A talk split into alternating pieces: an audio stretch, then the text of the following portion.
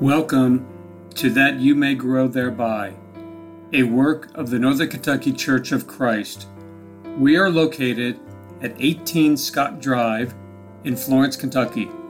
Our phone number is 859 371 2095. You can also visit us at www.nkcofc.com. And now, that you may grow thereby.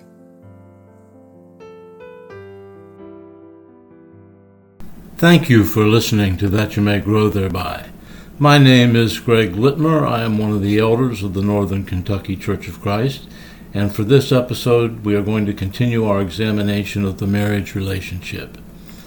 As we turn our attention to the woman in the marriage relationship, we do so recognizing that what God actually has to say about her position and function within the family has been under tremendous attack.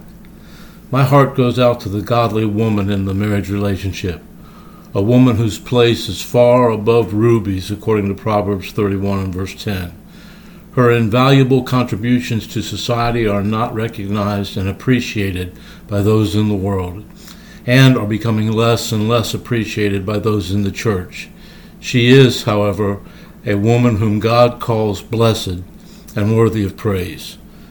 1 Peter chapter 3 verses 1 through 6 tells us the following: Likewise you wives, be in subjection to your own husbands that if any obey not the word, they may also without the word be won by the conversation or the manner of life of the wives while they behold your chaste conversation coupled with fear, whose adorning let it not be that outward adorning of the plaiting of hair, and of wearing of gold, or of putting on of apparel, but let it be the hidden man of the heart, in which is not corruptible, even the ornament of a meek and quiet spirit, which is in the sight of God of great price.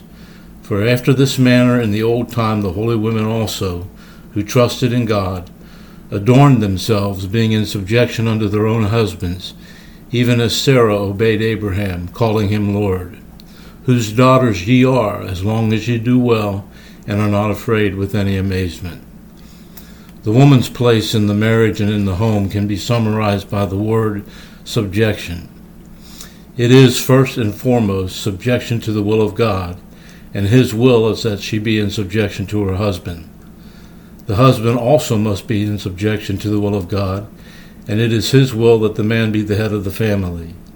In Ephesians chapter 5 verses 22 through 24, Paul wrote these words: Wives, submit yourselves unto your own husbands as unto the Lord, for the husband is the head of the wife, even as Christ is the head of the church, and he is the savior of the body. Therefore, as the church is subject unto Christ, so let the wives be to their own husbands in everything. In the marriage relationship, the man cannot abdicate his position of leadership, nor can the woman usurp that position and still be in subjection to the will of God. The position of subjection does not mean that the woman in the marriage relationship is secondary to the man. It does not mean that she is less important than the man, that she is less skilled than the man, less intelligent than the man. It does not mean that she is less anything in God's eyes with the exception of being physically weaker. Peter wrote in 1 Peter chapter 3 and verse 7, Likewise, ye husbands, dwell with them according to knowledge, giving honor unto the wife as unto the weaker vessel, and as being heirs together of the grace of life, that your prayers be not hindered. Being physically weaker, it is God's will that the husband treat her with honor or great care. Shame on any man who would ever raise his hand in anger against his wife and strike her with it. The position of subjection is one of function. The man and the woman are equal in God's eyes. Speaking of salvation, of being in Christ, Paul wrote, There is neither Jew nor Greek, there is neither bond nor free, there is neither male nor female, for ye are all one in Christ Jesus. That's Galatians 3:28. However, each has a different role to perform. The true beauty of a woman in the marriage relationship is not seen merely by looking at her physical appearance, although she does take care of herself.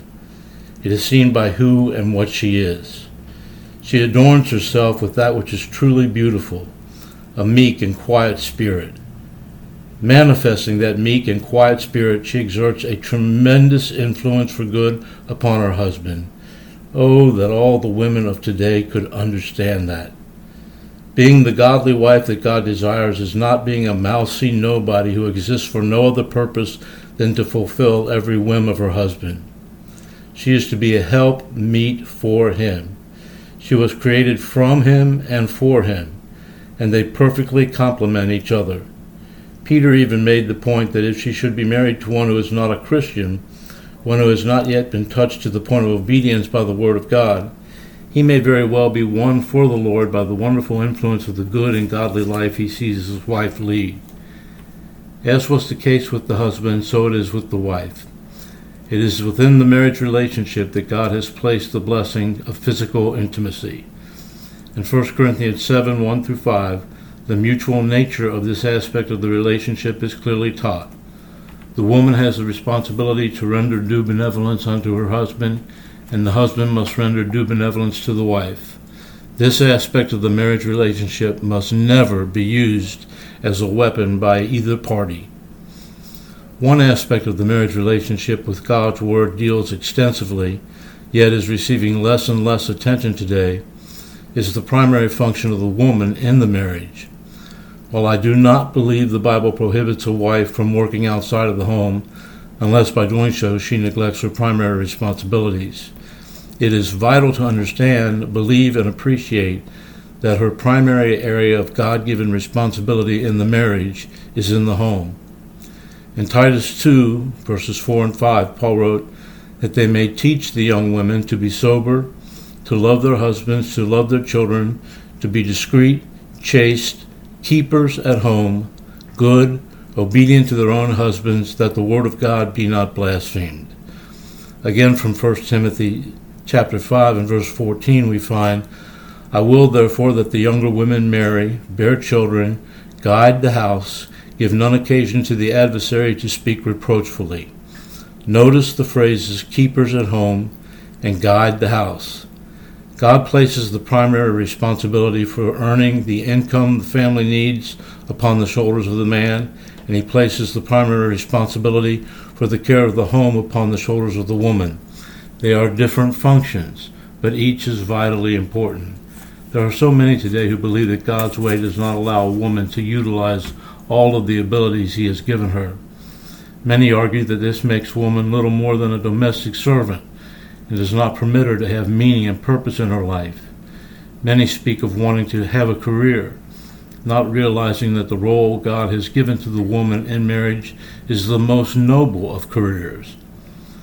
Let us take the time to look at Proverbs 31, verses 10 through 31, the epitome of the woman who is a keeper of the home and one who guides the house. Has any CEO ever been praised in such a way by God? We find, Who can find a virtuous woman? For her price is far above rubies. The heart of her husband does safely trust in her, so that he shall have no need of spoil. She will do him good and not evil all the days of her life. She seeks wool and flax and works willingly with her hand. She is like the merchant ships. She bringeth her food from afar. She rises also while it is yet night, and gives meat to her household, and a portion to her maidens. She considers a field and buys it. With the fruit of her hands she plants a vineyard. She girds her loin with strength, and strengthens her arms. She perceives that her merchandise is good, her candle goeth not out by night. She lays her hands to the spindle, and her hands hold the distaff. She stretched out her hand to the poor, yea, she reached forth her hands to the needy. She is not afraid of the snow for her household, for all her household are clothed with scarlet. She maketh herself coverings of tapestry. Her clothing is silk and purple. Her husband is known in the gates when he sitteth among the elders of the land. She makes fine linen and sells it, and delivers girdles unto the merchant. Strength and honor are her clothing, and she shall rejoice in time to come. She opens her mouth with wisdom, and in her tongue is the law of kindness. She looks well to the ways of her household, and eats not the bread of idleness. Her children arise up and call her blessed. Her husband also, and he praises her. Many daughters have done virtuously, but thou excels them all. Favor is deceitful, and beauty is vain. But a woman who fears the Lord, she shall be praised. Give her the fruit of her hands, and let her own works praise her in the gates. There's not much that I can add to that great tribute. The godly woman in the marriage relationship gives herself wholeheartedly to the task of caring for her home. It has been said that the man has the responsibility to provide for the things of the home, and the woman has the responsibility to make a home out of whatever he is able to provide. She is not ashamed of work, not ashamed of putting her hands to the spindle and distaff, for it is a work that God would have her to do, a work of the utmost importance.